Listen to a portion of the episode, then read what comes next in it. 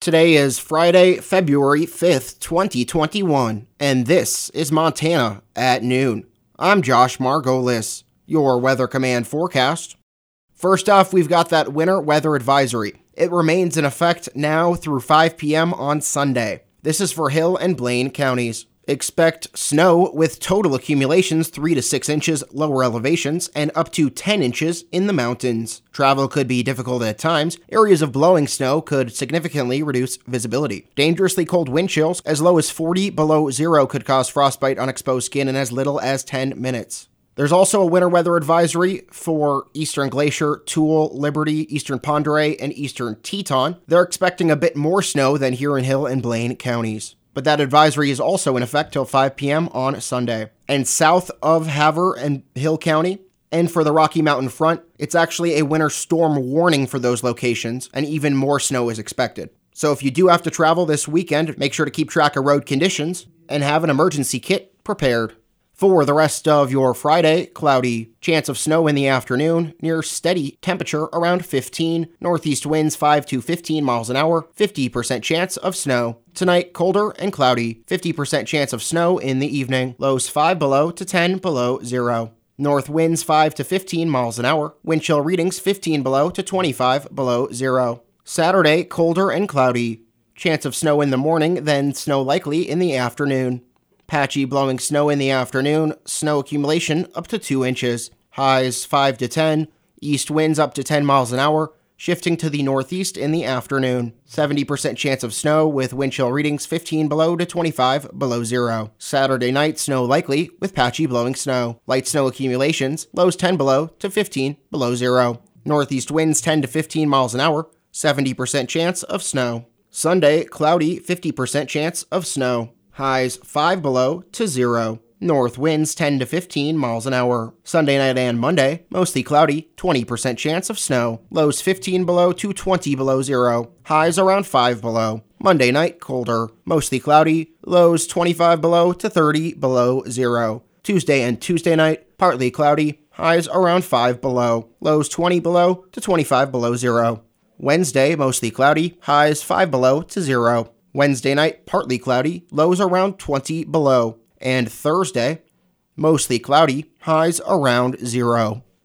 The Montana Supreme Court has ruled on the long running case filed by MSU Northern faculty member Randy Bachmeier, alleging that he was touched inappropriately by now former Provost Rosalind Templeton, and that the university retaliated against him for reporting it. The state Supreme Court affirmed the 2016 decision from the Montana Human Rights Commission that awarded Bachmeier a total of $100,000, which reached the conclusion that Bachmeier was harassed and the university did retaliate against him. They also affirmed a 2019 district court ruling that MSU Northern pay Bachmeier Bachmeier's attorney fees, which was set at $360,072.75. Bachmeier is the Dean of Extended Studies for Northern. Templeton, who was Bachmeier's direct supervisor, resigned effective January 2014. Bachmeier said in his complaint Templeton inappropriately touched his leg, arm, shoulder, and back several times between 2010 and 2013. Factual background included in the Supreme Court's ruling added that numerous witnesses testified that Templeton, quote, would stroke male coworkers on their arms, massage their shoulders, and massage or rub up and down their backs, end quote. The document adds that coworkers described, quote, Templeton's touching as borderline fondling, inappropriate for a boss or a supervisor, and inappropriate kind of creepy, end quote. The retaliation claim that was upheld by the state Supreme Court states that MSU Northern, quote, retaliated against Bachmeier when Templeton gave him a verbal reprimand and when MSU Northern took special care to single him out in the provost search process, end quote, ensuring he would not be eligible for the position. MSU Northern declined to comment on the ruling, saying it is a personnel issue.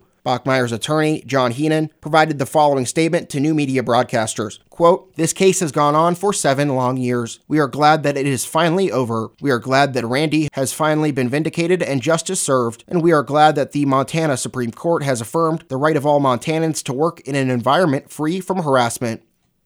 Northern Montana Healthcare will now be allowing limited visitation in their facilities for the first time since last March. Beginning on Monday, February 8th, full screening will take place at entry doors, and entrance to the hospital will be restricted to the second floor emergency room doors only. Patients and visitors will be asked a series of questions and be screened for temperature. All patients and visitors will be asked to change into a surgical mask during their visit and will be allowed to use the hospital cafeteria. Visitation for COVID 19 patients is not allowed at this time, except for special circumstances. At this time, the Northern Montana Care Center is still considered to be under outbreak status and will not yet be accepting visitors visitors. For further information, head to highlinetoday.com.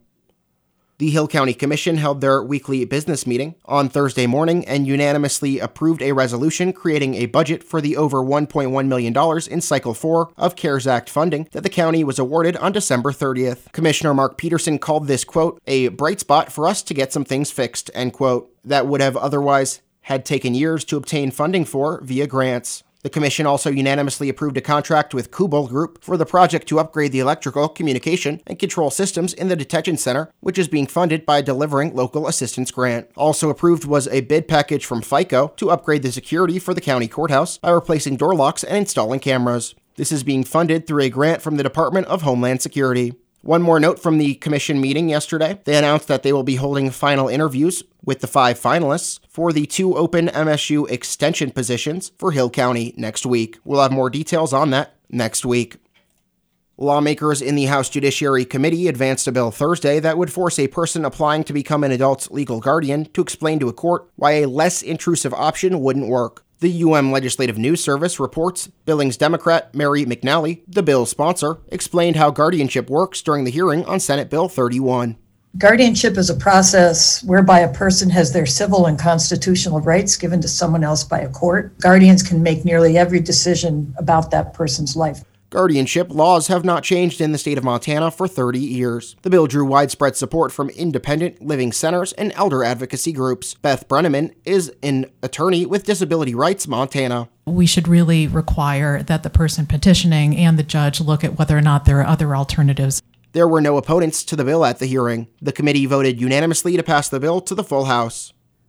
Now, taking a look at local COVID 19 updates before we move on to state news. Hill County reported three new COVID 19 cases yesterday and one recovery. Total case count 1,828, 29 active, 2 hospitalized, 1,759 recoveries, and death toll is 40. And also from Hill County, a press release from Havre Public Schools this morning says that today they were notified that two individuals associated with the district tested positive for COVID 19, and the district staff and students were in contact with the individuals during the period of possible exposure. One individual's last contact was at Sunnyside this past Wednesday, and the other individual was last at Sunnyside on Thursday. Contact tracing is underway, and anyone at risk of exposure will be contacted by the health department to determine a safe and appropriate course of action. School officials will continue to monitor the situation and will provide further information if and when it becomes available. Moving to Blaine County, they reported one new COVID 19 case yesterday and five recoveries. Total case count for them 708, 23 active, 661 recoveries, and 24 deaths. Over in Phillips County,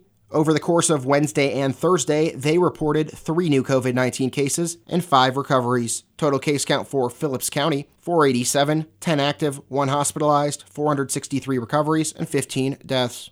As for Liberty County, they did not report any new cases yesterday, but did have one new recovery. Their total case count 106. They're down to one active case, and they've previously reported one COVID related death. We did not receive a COVID 19 update of late from Chouteau County, but if we do get one, we'll make sure to pass it along. Turning to state news, today's COVID 19 update is in from the Department of Public Health and Human Services.